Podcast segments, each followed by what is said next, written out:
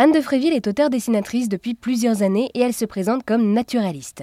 Via ses dessins, elle s'engage pour l'environnement et la biodiversité. Avec son travail, elle aimerait d'ailleurs inciter les personnes à avoir une réflexion autour de la cause animale. C'est d'ailleurs ce message qu'elle aimerait diffuser avec le journal Anthropique de la cause animale.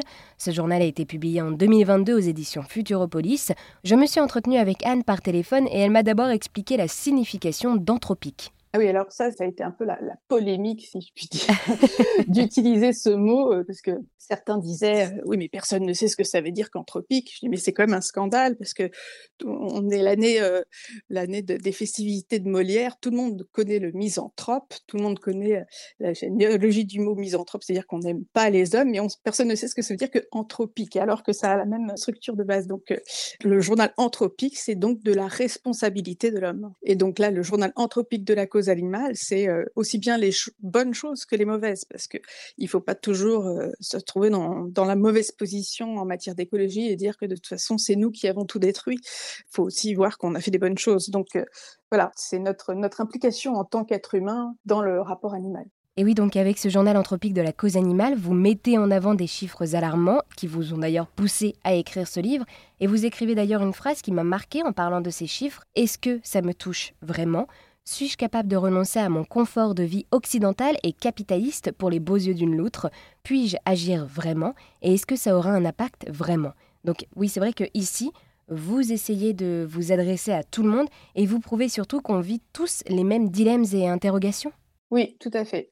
Après, ce qui est bien de se rendre compte, c'est que chacun va avoir son, discours par rapport à ça. Il y a plein de gens qui parlent de la cause animale, il y en a qui sont euh, plus agressifs, on va dire, plus vindicatifs, qui vont euh, montrer des images de violence euh, pour pouvoir un petit peu brutaliser les gens, leur montrer la réalité des choses, hein, comme on a pu voir les dauphins de l'île Féroé, je pense que ça a perturbé tout le monde, enfin le massacre qui a lieu régulièrement sur les îles Féroé. Et tout le monde a une manière de traduire son combat ou son interrogation. Parfois, il y en a qui nient totalement euh, les faits, et puis il y en a qui, voilà, qui vont nous montrer des images très violentes, euh, des gavages d'oie euh, au moment de Noël pour pas qu'on mange du foie gras. Et donc, moi, mon discours, c'est vraiment la non-violence, en fait. D'ailleurs, dans tous mes ouvrages, je suis dans le pacifisme total et je cherche vraiment pas à culpabiliser les gens. Je culpabilise assez moi-même pour ne pas avoir à l'imposer aux autres. Et ce qu'il faut juste, c'est en avoir conscience et se, mettre face à cet état de fait et dire que au moins s'il y a une prise de conscience, peut-être qu'on y reviendra deux fois avant euh, d'acheter euh, un poisson euh, qui a traversé deux fois l'Atlantique avant d'arriver dans son assiette. quoi.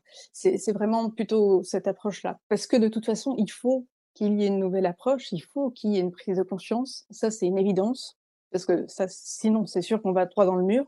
Mais il, il, faut, en tout cas, moi, ma méthode, elle va être d'y aller doucement et, et une sensibilisation insidieuse. Voilà.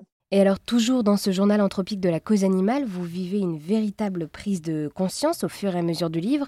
Et d'ailleurs, pour éviter de culpabiliser tout le monde et toujours dans cette démarche de communication non violente, vous utilisez l'humour pour faire passer ces messages. Tout à fait. Alors moi, je trouve que l'humour, c'est la meilleure des armes si jamais il fallait en utiliser une. Hein.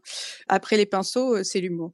C'est quelque chose que j'utilise euh, constamment. Euh, je tiens un blog depuis des années euh, où je, fais euh, deux petites poules euh, qui sont des taches de café en fait et qui parlent de l'actualité et en passant par l'humour, mais tout, tout va tellement mieux. Et pour moi, c'est une évidence. Il faut toujours utiliser l'humour. C'est une forme de poésie, vraiment. Eh bien, merci beaucoup Anne. Je rappelle, vous êtes auteur, dessinatrice engagée et vous avez publié le journal anthropique de la cause animale aux éditions Futuropolis en 2022.